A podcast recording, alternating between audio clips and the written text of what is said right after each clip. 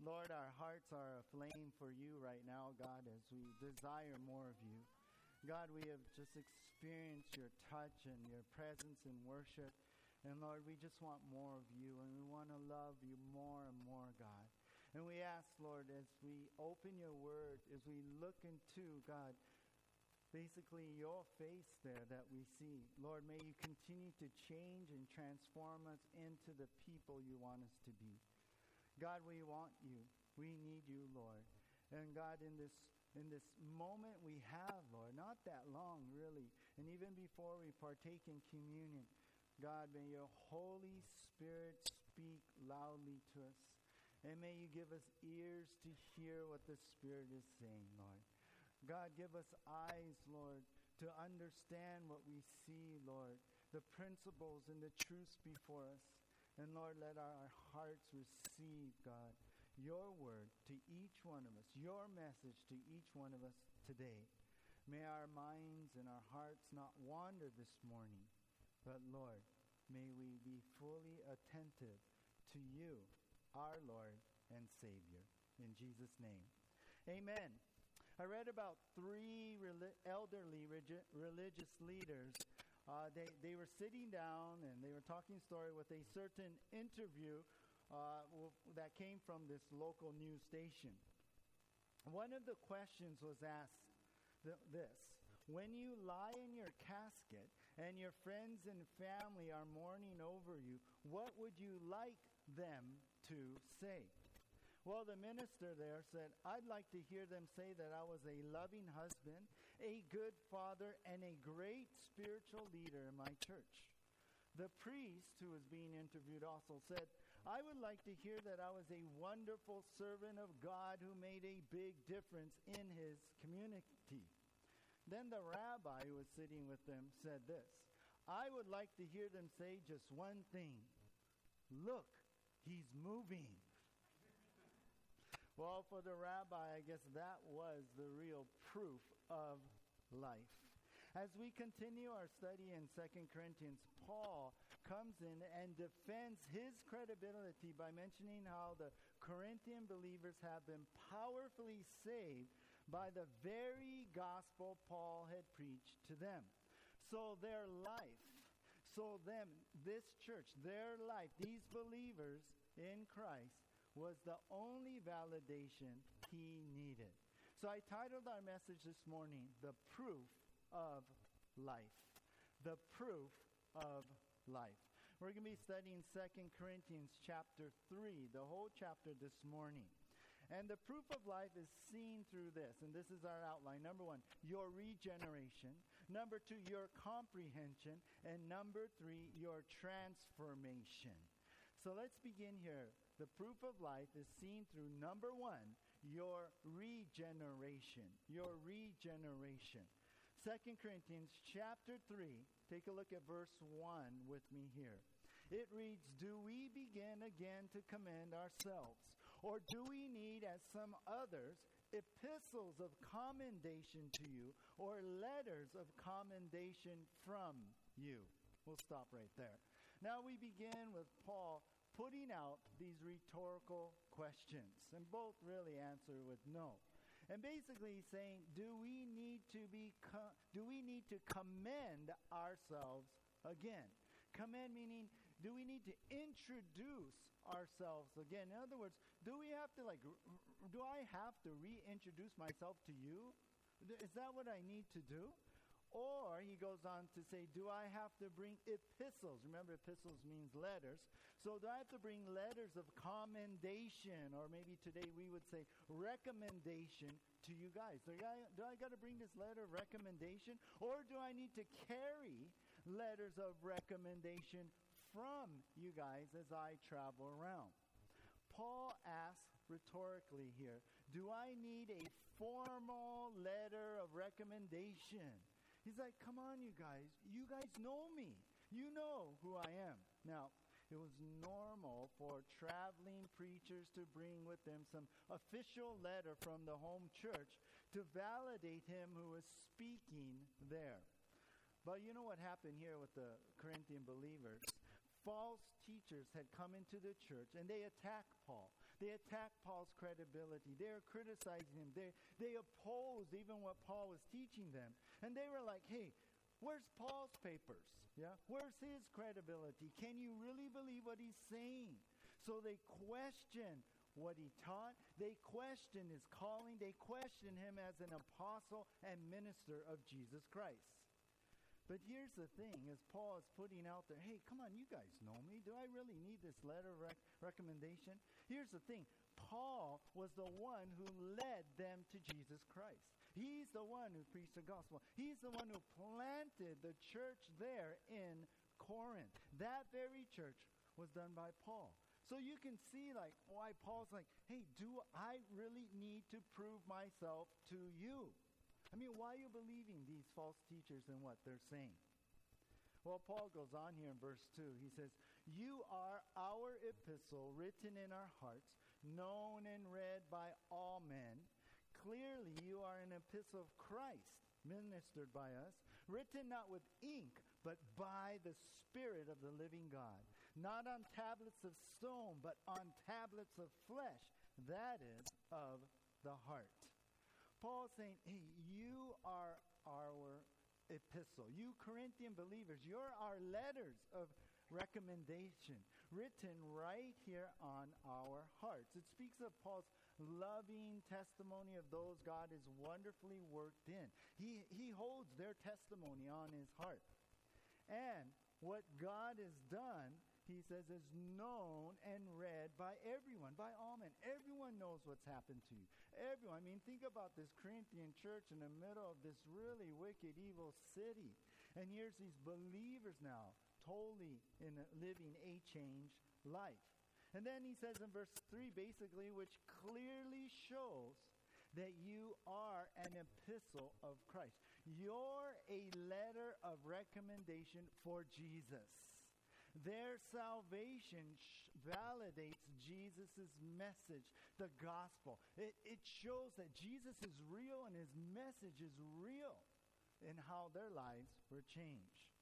What brings the validation? It is their changed lives by the Spirit of God. So the regeneration is basically Paul saying that letter of recommendation. Your life, you're a living letter. Your regeneration, your changed life is the recommendation of my ministry, Paul saying, and of even Jesus Christ. 2 Corinthians 5:17 says, "Therefore if anyone is in Christ, he is a, what? A new creation." Old things have passed away. Behold, all things have become new. Now, verse 3 in the middle says, But by the Spirit of the living God, right? It's written, their recommendations, not by some pen and ink, but by the Spirit of the living God. And who makes us into that new creation? It's the Holy Spirit. So that's why he says the Spirit of the living God. That's what writes this recommendation as he has regenerated your life. Then Paul adds this at the end of verse 3. Paul adds the recommendation is written not on tablets of stone. What, what's he talking about there? Well, it refers to the Ten Commandments. When God took his finger and wrote the commandments and the law, the Old Testament law, on the tablets of stone. So Paul's saying, in other words, this changeover in the Corinthian believers in their lives did not come through the law at all. No, but this recommendation, this letter, was written on tablets of what? Flesh, which is the heart, Paul is saying. That's how the gospel works, right? God's love comes into a believer's life, and the Holy Spirit changes the believer from what? The inside out. The law could only try and affect ex- external behavior. You got to do this, you got to do that, you got to do this. But the gospel brings changes to the internal heart. And this is the proof of life. Paul's validation is not written in characters, but in the changed character of the Corinthian believers. One pastor put it this way The author of salvation is Jesus Christ. The ink he uses is the Holy Spirit. The parchment that he writes on, the human heart. I love that picture. It really brings together what Paul is putting forth here. Hey, you guys are that letter of recommendation. Verse 4, he goes on and he says, And we have such trust through Christ toward God. Paul's saying that is our trust or our confidence in what Jesus Christ does, what the gospel does in a life of a believer. Verse 5 Not that we are sufficient of ourselves to think of anything as being from ourselves, but our sufficiency is from God, who also, verse 6, made us sufficient as ministers of the new covenant, not of the letter, but of the Spirit. For the letter kills, but the Spirit gives life. Now, Paul's saying it's not that we think we're sufficient, like, like, like we have sufficient ability, like it's done because of what we did. No, it's not that. It's not that. It's not from ourselves, but really it comes from God. That sufficiency, that power to save, that ability to change the heart, to change the life, comes from God Himself. He's saying He's the one who saves. It's not us. It's not our, our ability. We don't have this power in, in ourselves. For he says, God is the one who enabled us. He's the one who made us sufficient. He gave us the ability. He powered us, verse 6, as ministers of the new covenant. What was the old covenant? The old covenant was through the law that you were to please the Lord. But now the new covenant, we find that that's where salvation is. It's right there in the new covenant through Jesus Christ, through the gospel of Jesus. So Paul puts it this way it's not of the letter of this spirit, uh, it's not of the letter, meaning the law. It's not the law, it's not the Ten Commandments, not the old covenant, but of the Spirit, which is the new covenant, for the letter kills, but the Spirit gives life. How does the letter kill? Well, the law, the commandments show us our sin. It shows us what's right and what's wrong. It shows us where we went wrong, but then the law condemns us for sinning, condemns us for our failure. And the penalty is what? Death. So that's why he says the letter, the law, kills. But on the other hand, in the new covenant, the Spirit gives life. It's through the gospel, the regenerating work of the Holy Spirit gives us this new life. Our, our hearts are changed. We're a new creation, and it prepares us for the eternal life that He has given us to. And that's a life. Paul saying this it's nothing that I've done or we've done as ministers, or it's, or it's n- nothing that you've done in like trying to follow the letter of the law, but it's by the power of the Holy Spirit that your life is changed through the gospel, through Jesus, through his work, and the power of the Spirit in your life. I think about it this way only Jesus can breathe in us this new life, like he breathed into the apostles.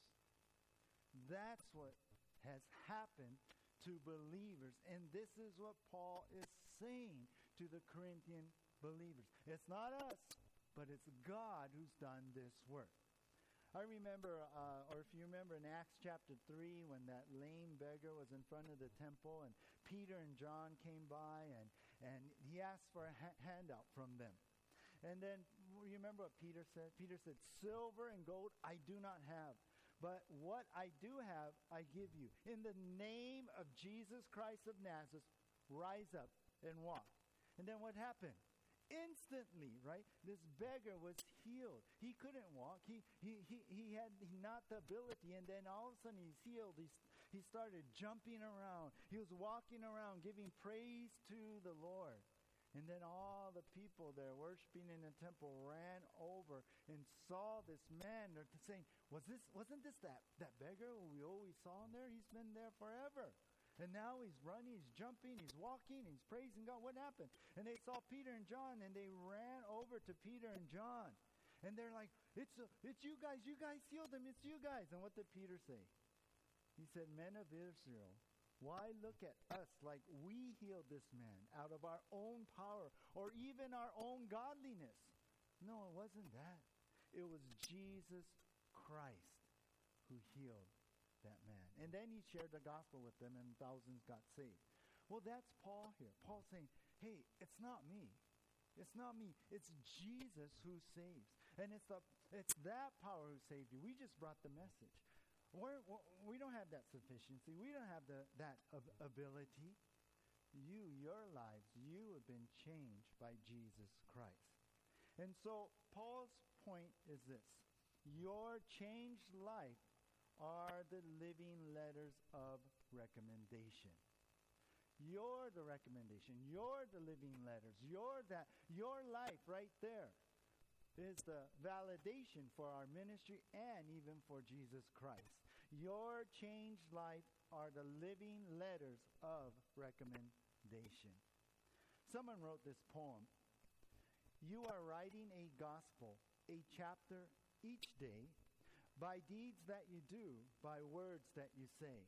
Men read what you write, whether faithless or true. Say, what is the gospel according to you?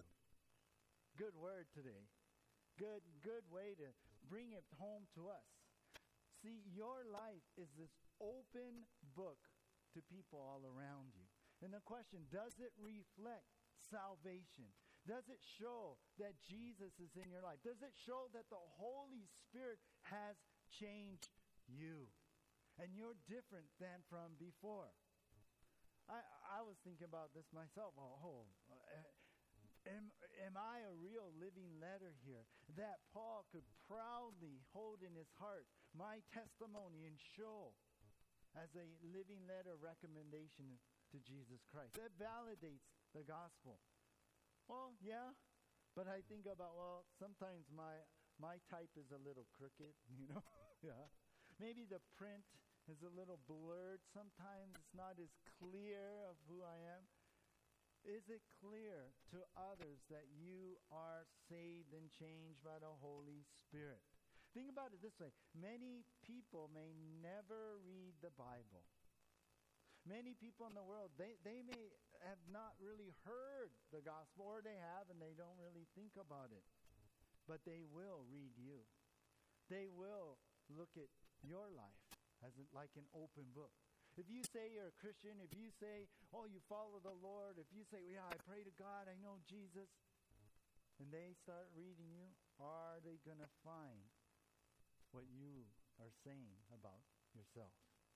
Paul's saying, this is what we are to do. Your changed life are the living letters of recommendation. That's the proof of life, your regeneration. Let's go on to number two now your comprehension. Your comprehension.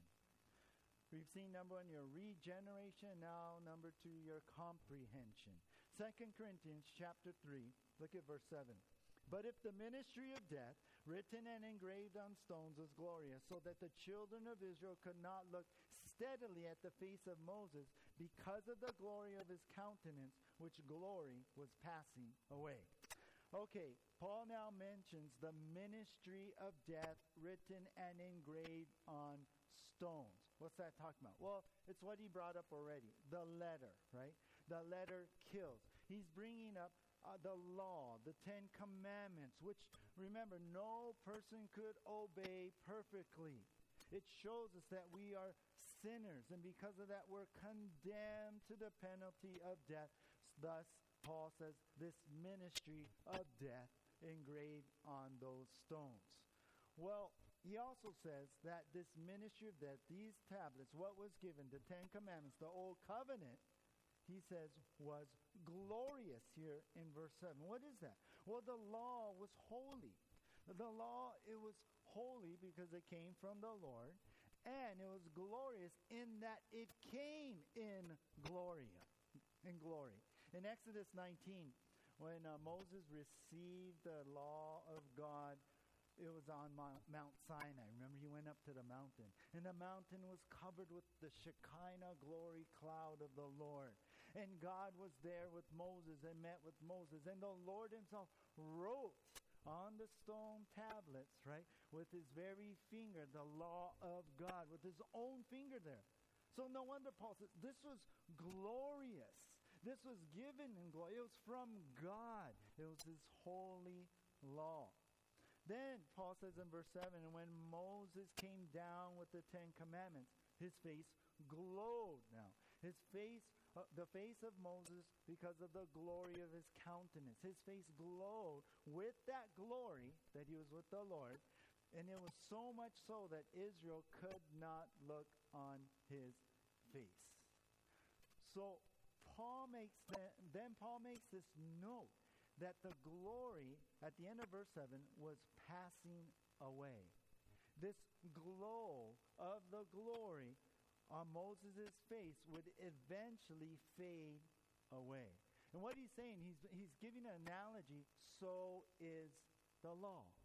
So is these commandments. The old covenant, it was glorious in itself, but if it would eventually fade away into the new covenant. That's the idea here. John MacArthur wrote, The Old Covenant had the glory of God in it because it revealed his glorious nature as holy and just. That makes sense. The law, right? Uh, uh, his perfect uh, uh requirement for us. Then MacArthur said, The new covenant reveals God's glory in a full manner because it not only reveals his holy nature, but it also manifests his compassion, mercy, grace, and forgiveness. Verse 8, Paul then says, How will the ministry of the Spirit not be more glorious? For if the ministry of condemnation had glory, the ministry of righteousness exceeds much more in glory. For even what was made glorious had no glory in this respect, because of the glory that excels. For if what is passing away was glorious, what remains is much more glorious. So Paul is going on here, and basically he's saying, so how much more glorious is the, the ministry of the Spirit? Which is the gospel, which is which is the gospel. Now the gospel came by the glorious, I would say, coming of Jesus who saved us, right, from really what the law showed us. So Paul's like saying, hey, if that, if the law, the ministry of condemnation, right, which, which the Ten Commandments, if that had glory, if that was glorious, then think about how the gospel, the ministry of righteousness, how the gospel makes us right with God, how much more that will be glorious than the, the law was. And in verse 10, he says, even as glorious as the old covenant was, basically he's saying, it is like there's no glory when compared to the glory of the new covenant. So the new covenant like outshines, outglories the old covenant. In verse 11, he says, for uh, what's passing, the old covenant, as it fades, while what remains is the new covenant. So even the old covenant, its glory is fading. So even though the new covenant is more glorious than even what the, the law was, it's, it's fading. The law is fading. And so that it even eclipses it more. The new covenant outshines the old because, you know what? We see right here, it does what the old couldn't do. Make one right with God.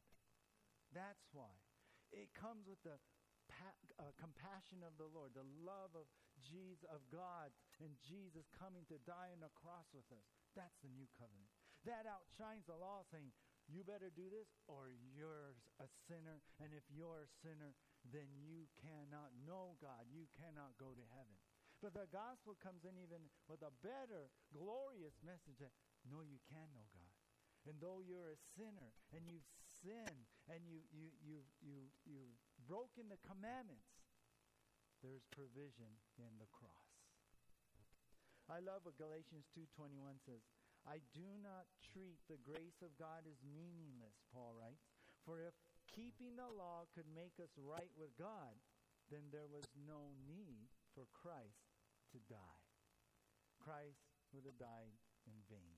Yeah? But he didn't die in vain. That's the new covenant. Verse 12, therefore, since we have such hope, Paul says, we use great boldness of speech. Verse 13. Unlike Moses, who put a veil over his face so that the children of Israel could not look steadily at the end of what was passing away. Now, as we come into the, these two verses, and even uh, starting in this section um, from verse 7, it, it's a very hard passage to interpret. But, but let, let's, let's take a look at it step by step. Now, Paul first says in verse 12 that that, that because this is such a powerful tr- truth, and because there's so much hope in there, Paul's saying, hey, I don't hold back. I don't hold back on the message. I don't hold back on the new covenant. covenant. I let that glory shine, basically, is what he's saying. Unlike verse 13, Moses, who had to put a veil on his face. Now we know in Exodus 34 when Moses finished uh, speaking and preaching the word of God to the Israelites, he put a veil on his face because it was too much for the Israelites to see. But when he spoke the word again, he took the veil off. But when he was foul, he put the veil back on. And when he went and met with the Lord again, he took the veil off. But when he came down the mountain, he had the veil on. But when he preached the word, he took the veil off. And then when he was foul, he put it back on. Why did he do that? Well, we know here Paul is re- revealing that it was too much for the Israelites to handle this glory light. It, it was overwhelming them. But Paul says, this law, this glory, the, the glory on, on Moses' face was really passing. Here's what, what Paul is saying. In Moses putting that, that mask on his face, the Israelites only saw part of the glory. They couldn't handle the full glory. So they only saw part of it when Moses was preaching the law, teaching the law, the commandments, then he put it on. That was only part of the glory. So Paul, the idea here is Paul saying the veil over the glory on Moses' face was a picture, really, of revealed truth and hidden truth. Revealed glory and hidden glory. And that's, that's what he's putting forth here. Paul's picture of the glory of the law shining on Moses' face represents what God revealed at that time. At that time, the Lord revealed his holy requirements according to his holiness and righteousness, and the penalty of sin, which reflects God's requirements of justice. For God is just, sin must be punished. So they could only handle so much because they knew, oh, I'm not doing that. I'm breaking the law as Moses is teaching them. So that is what was revealed at that time. But Paul's saying, hey, there's something more though. There's Moses in putting a veil on his face was like there's something more, there's some more hidden truth, there's hidden glory to come later. Under Moses' veils is also the glory of the truth about God's grace and mercy, his plan on how he would make a way to pay the penalty of sin through the death of the Messiah, Jesus Christ. So Paul's like, peel back the veil and you'll see that glorious truth. That is the answer to the law. That is the answer to your sin. That is the way to be healed and freed and forgiven it's through Jesus Christ behind that veil. Well, if Jesus is the Messiah and that shines this brighter glory, then why don't the Jews see that light? Why is that? Well, verse 14, Paul says, But their minds were blinded. For unto this day the same veil remains unlifted in the reading of the Old Testament, because the veil is taken away in Christ, or through only through Christ. Verse 15, But even to this day when Moses is read, a veil lies on their heart.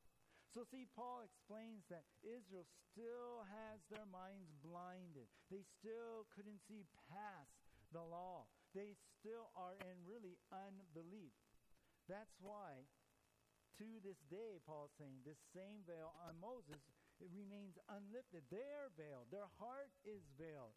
When they read the Old Testament, they don't see Jesus in the Old Testament because of that veil, because of that unbelief, because they can't get past that. Jesus said in John 5:46, "If you really believe Moses talking to the Jews, you would believe me because he wrote about me." But they're blinded with this veil of unbelief. Yet, verse 16, Paul writes, "Nevertheless, when one turns to the Lord, what? The veil is taken away." He's saying, but but listen to this, you guys. Whoever turns to Jesus, What does that mean? Believes in him, that he is the Lord God, that he came down to this earth. What does that mean? That he died on the cross for our sins. So what Paul is saying is whoever turns to the Lord Jesus to, to find salvation, to find forgiveness for your sins, whoever turns to Jesus and relies on the work on the cross, relies on him, believes in him, they now see the truth. The veil is taken away. That this isn't all it. Oh, we, well, I got to follow the law. I got to do good works. Oh, I feel. Oh no, God, God doesn't like me. I cannot go to heaven. That it's not not it. No, there's more to this glorious truth of the gospel. Whoever turns to the Lord Jesus and relies on his work on the cross sees the truth. And that means the veil is taken away. It's lifted off. And then the scriptures make sense. And then, it, oh yeah, I see Jesus in the Old Testament. Oh, I see Jesus in these prophecies of how he's going to die on a cross and suffer for us. Oh, I see Jesus that he is the Messiah who's going to come and bring the love of God to us. We see Jesus. And uh, isn't that what happens? I mean, I, I don't know about you, but if you read the Bible before you're saved, yeah, I, I tried before I really gave my heart to Jesus. But it's part of the process. You know, well, I, I need to read the Bible because someone was witnessing to me. I go, well, I, I should read the Bible and get to know. So you start in Genesis, you're like, whoa, I don't get this at all. I'll skip to the next chapter. Oh, Exodus is Leviticus after that is even worse. You know, forget it. You don't understand it. But when you come to Jesus and you start opening the Word and the Holy Spirit starts speaking to you, it's, wow, I see it. Jesus, you're right here wow, look at you. And Matthew, look what you've done. And you start weeping and understanding his great love for you. That's what Paul is saying here. Nevertheless, when one turns to the Lord and relies upon what he did, not the letter of the law, then you see the truth and what's going on. Now, understand, Paul is also speaking about these false teachers who've come into the church, and many of them are what we call Judaizers. They're the ones saying, hey, you've got to get back to the law in order to really be saved, and Jesus is good, but you know what? You, you got to become a Jew again. Jesus was a Jew, and, and so you got to be a Jew too, and the, the commandments are important. These false teachers were coming in and making light of what Jesus had done and focusing again on the letter of the law. But we know we can never be perfect in following the law, right? Good, good works only go so far because we all blow it, and we cannot do it. Only the cross of Christ, his provision, can save. So the point here is this your true understanding of the gospel takes away the veil. Your true comprehension now, your true understanding of the gospel takes away that veil that, well, I got to do good works or else God won't love me. Your true understanding of what Jesus has done takes away the veil. That veil of unbelief, yeah, that Israel had. Well, well, well I, I, I don't know. That, that's all we have is the law. You got to do that. And they kept trying, trying to be right with God, trying to do good works, giving the sacrifices every year when Jesus died once for all. Your true understanding of the gospel takes away the veil. A light has to be turned on for us today. A true comprehension and realization in what Paul is putting forth here. You know, one time, after getting up early in the morning when it was still dark, I, I saw this spider on the ground and I didn't want it to get away. So before even turning on any lights, I quickly got the Kleenex and I smashed it. Smashed it dead. Well, after I turned on the light and I opened up the tissue to see that it was only a crumpled up piece of black thread. Yes, I was the mighty thread killer. I saved Kristen from that scary piece of thread that she wouldn't so she wouldn't have to face it in the morning, right? Well, some of us believers are still trying to battle that scary spider that's not really there because Jesus is taking care of it. We must turn on the light, so to speak. We must lift off that veil and see the glory of God's love, His grace, and have true comprehension of what He's done in dying on the cross for us. that we would totally rely on that, not on what we do, our performance. Oh, if I do right, then, then, then I think I'll make it to heaven. Sometimes I talk to Christians, even Christians who go to church and, and, and, on, and, and they say, Well, I hope I make it to heaven. You guys, in Jesus, we will get to heaven in Jesus. Our hope is not, well, I hope I get there. Our hope is, yeah, can't wait till that happens. Where are you today? Are you one of those believers that, yeah, yeah, Jesus Christ, He died on the cross, but on the other side, you're like, well, I don't know if God really loves me. Well, I, I, I don't know. Maybe He'll let me into heaven. Maybe. Maybe uh, He's not working in my life because He doesn't love me. Hey, when Christ died on the cro- cross for you, that was the biggest show of love that could he, he, ev- he could ever do. Yeah? Humbling Himself to come to this earth to die on a cross for you and your sins. That's the greatest show of love. Let's not be those types of believers. We're, uh, we're basically, we're pretending, oh yeah, Jesus, he died on the cross. We're pretending to comprehend all this while living really in legalism. In the 1960s, the Chicago Bulls weren't doing so well.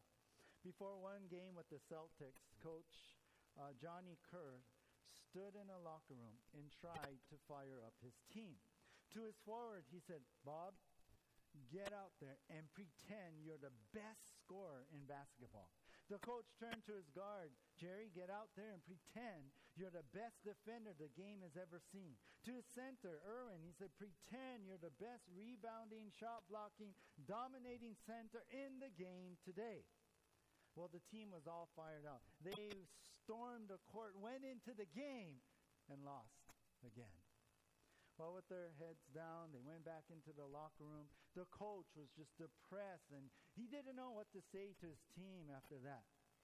Don't worry about it, said Erwin Mueller, the center. Just pretend we won. When we live under the law, you try to win, but you can't. And you pretend like you truly comprehend Jesus died on cross for me. I'm saved by grace through faith, not of works. It's a gift of God. Ephesians 2 8 and 9, right? The only way to victory is surrendering to Him, surrendering your failures to Him, to understand that Jesus is there with open arms saying, Bring it. Bring your failures. Bring your weaknesses. Come here. Come in brokenness, and I will forgive you. I will save you. I will love you. And let the Spirit move in that, that way. I'll tell you, that's the real proof of life. Your true comprehension on these things. Let's go to number three now your transformation. Your transformation. We've seen your regeneration, your comprehension, and finally the proof of life that you're a true believer is your transformation. 2 Corinthians chapter 3, verse 17 now. Paul writes, Now the Lord is the Spirit, and where the Spirit of the Lord, there is liberty. Oh, wonderful verse here. These last two verses are just powerful verses for our lives. Now, Paul says, The Lord God gave the, uh, who gave the law is the same Spirit that works in the lives of believers. That's what he means by the Lord is the Spirit. The Lord God who gave that law. He's the Spirit. It speaks of the Trinity as the source of both the Old Covenant and the New Covenant. It's the same God. He, there, he hasn't changed or nothing. It's the same Lord. And I love this. Where the Spirit of the Lord is, where the Spirit is doing His work, and that's in the life of each one of us believers, there is liberty. There is freedom, you guys. There's freedom. Freedom from our flesh. Victory over our flesh. Victory over Satan. Think about this. There's freedom from fear.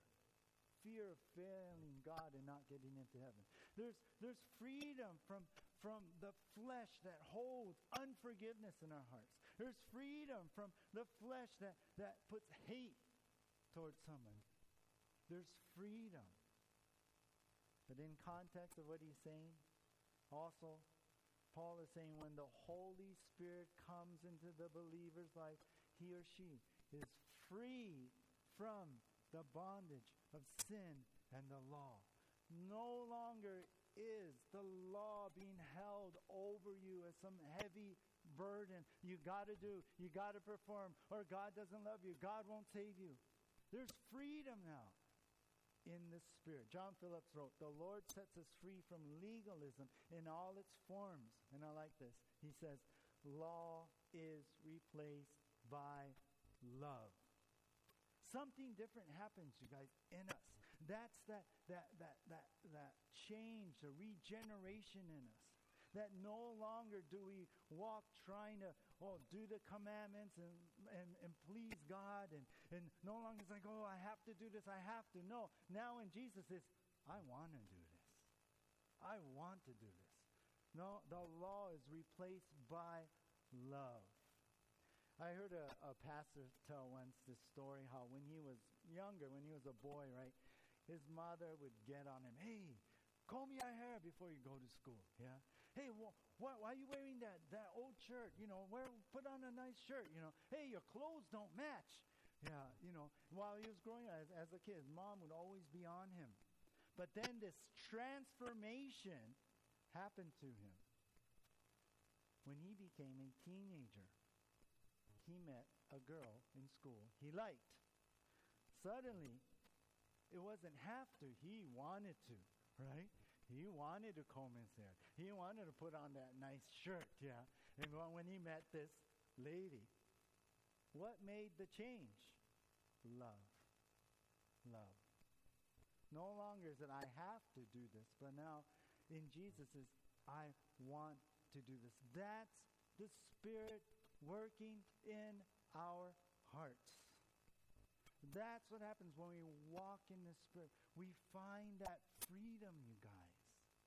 There's a freedom in that where we want to live for God, where we're no longer tempted toward things. We find that victory, the triumph over those things that, those habits that had a grip on us for so long. We find freedom. Why? Because we don't even like it no more because we love Jesus. And we want to love him more. And we love to do what is right. You know, I was thinking this morning, even this, that, that we find freedom, not just with, from the law being held over us, from, but also from us holding a law over other people. Where the Spirit of the Lord is, there is liberty, there is freedom. Then our last verse, verse 18.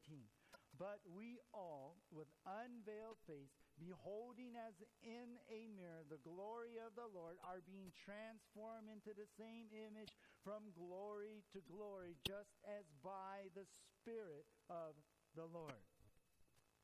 This is another one of those verses you highlight, right? Paul writes here, we all. It includes every single believer. Don't look at this all and say, well, everyone else but me. No, you and you and you and you, every one of you. But we all includes every believer, he says, with unveiled face. Now, this relates to what he just talked about, right? With Moses and Israel. No more with unbelief like Israel. With comprehending what Christ has done for us, relying upon him totally for our salvation and our life in him. He says, with that unveiled face, we view God, basically, like never before. When Moses took his veil off, Israel saw his whole face. Well, with us, with unveiled face, we can view God, his truth, who he is, like never before in his glory. He says believers now are beholding that word means like gazing into a mirror. That's the basic sense of it. It's like some people like to really gaze into the mirror, right? Oh, you look so nice. No. but the idea is, is that gazing, that looking into that mirror. It really speaks of that close and intimate look where you're really, really looking. Not so much about the reflection, but your look, the looking part. It's about, really, the word speaks about this continual, interested inspection. So understand, it's not so much about the reflection, but it's about the inspection here. With no more unbelief, the veil gone, blocking the sight, believers in Jesus now can behold their glorious, amazing God. I like what uh, Pastor Sandy Adams of Calvary Chapel, uh, Calvary Chapel in Atlanta, I think Stone Mountain, he said this: "Beholding as in a mirror is this: is to spend time in the presence of Jesus." I think that's the clearest, most, most straightforward meaning of what Paul is saying when he says, with unveiled face, beholding as in a mirror the glory of the Lord. You know what? It's spending time in the presence of Jesus. It's gazing into him. It's, it's looking intently to him. It's in, in a way of inspection. Spend time in the presence of Jesus. That's what Paul's saying. How do I spend time in the presence of Jesus? Well, of course, what we're doing today reading and studying the Word of God. James said in 122 through 25, remember he talked about how if one is a hearer of the word and not a doer, he's like someone who looks into the mirror and forgets what he saw and walks away. Our Bible is the best place to see the glory of God. That, that's God in there, of, of who we are, but who he is now. Yeah? Of, of his character, of his heart, of, of what, what's in his heart.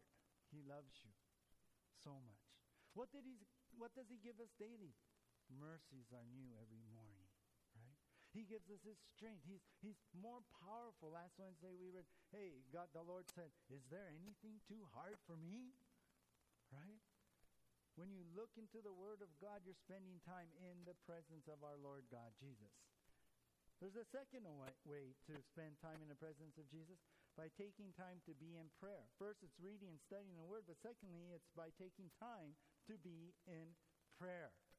I'll tell you, ever felt the presence of God in your time of prayer? Ever felt that? Oh, I love those moments.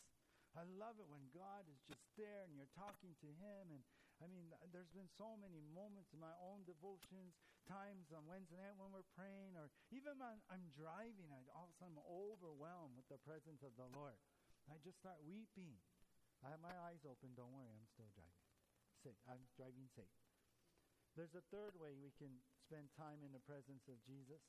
It's by truly entering into worship truly entering into worship. A.W. Tozer said, true worship that seeks union with its beloved and an active effort to close the gap between the heart and the God it adores is worship at its best. I love that.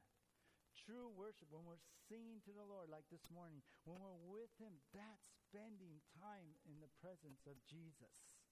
Many times, I, I, when we're worshiping, anytime worshiping, I just picture myself going to the feet of Jesus before his throne.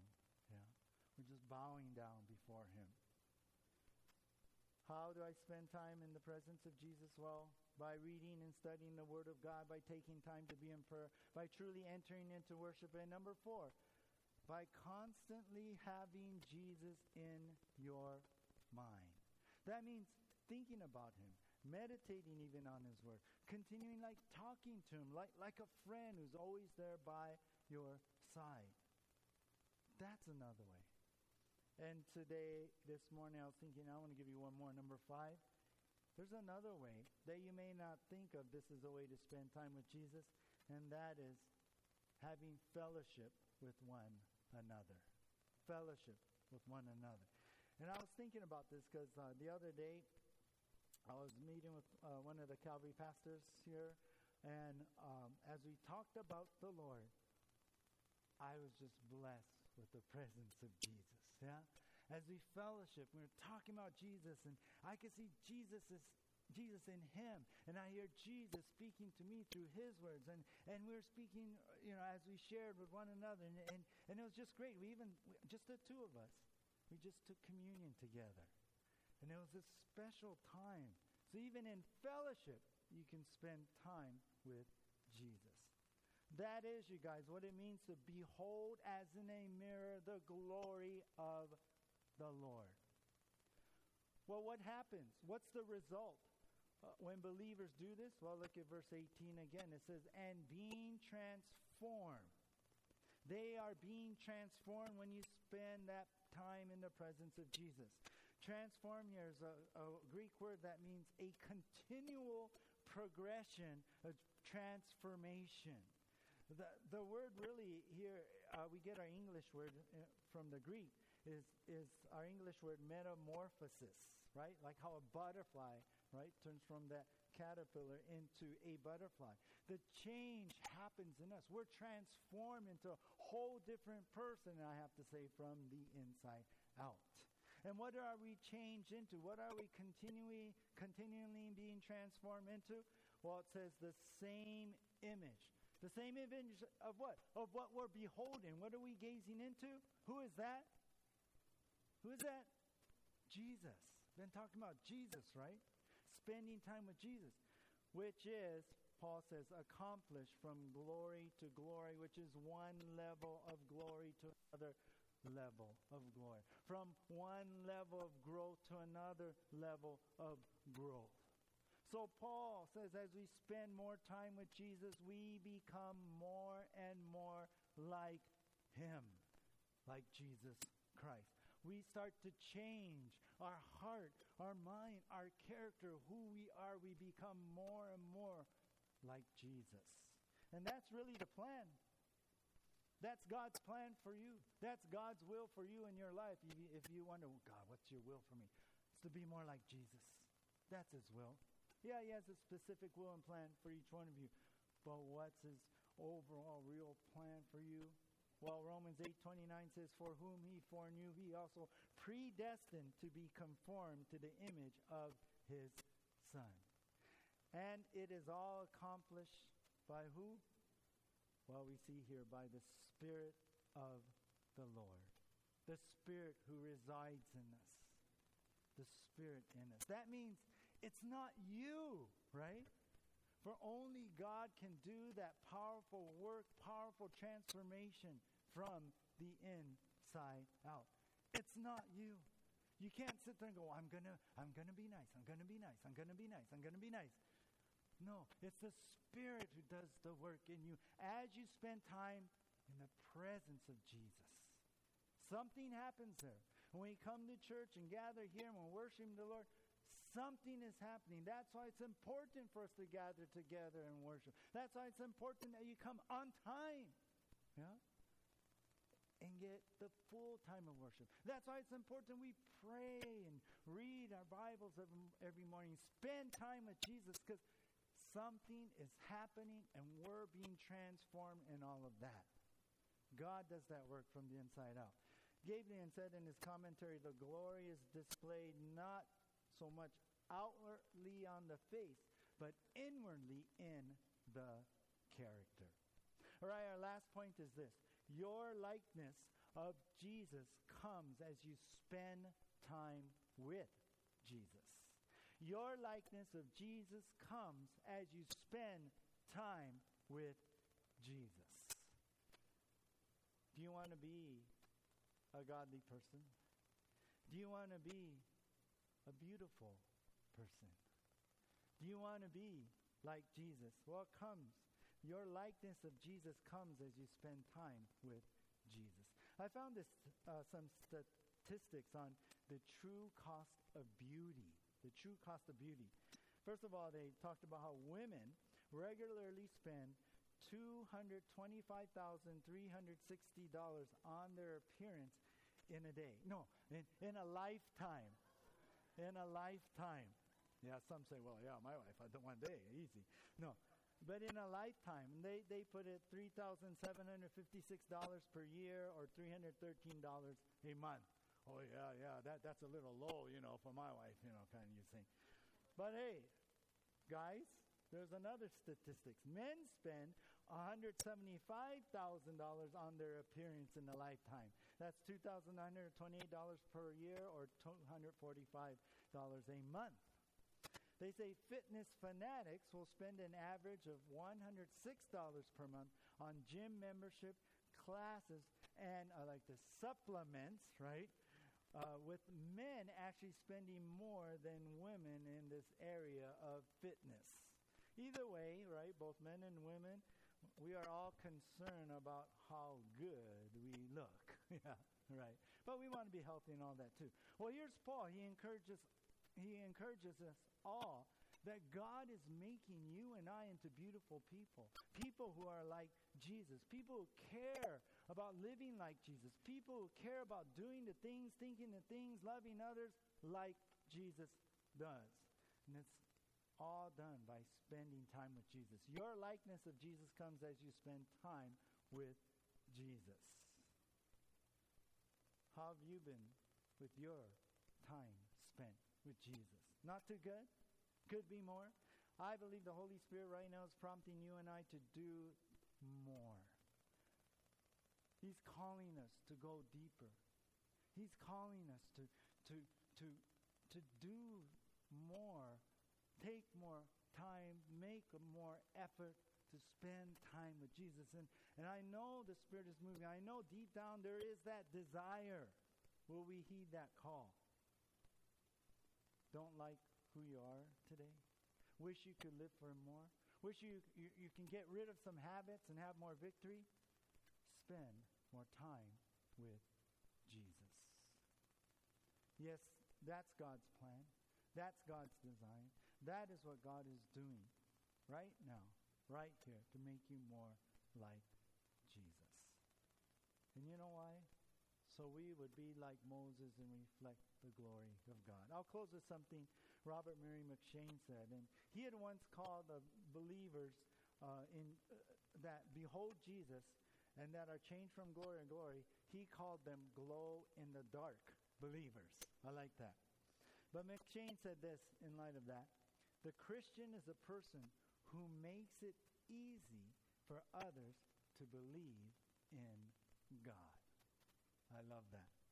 That's what it's about our life, our character, it shines out this new life we have in Jesus. It shines out Jesus.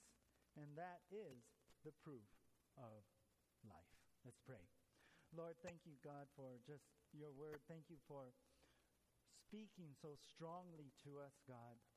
We need you, Lord, so much more.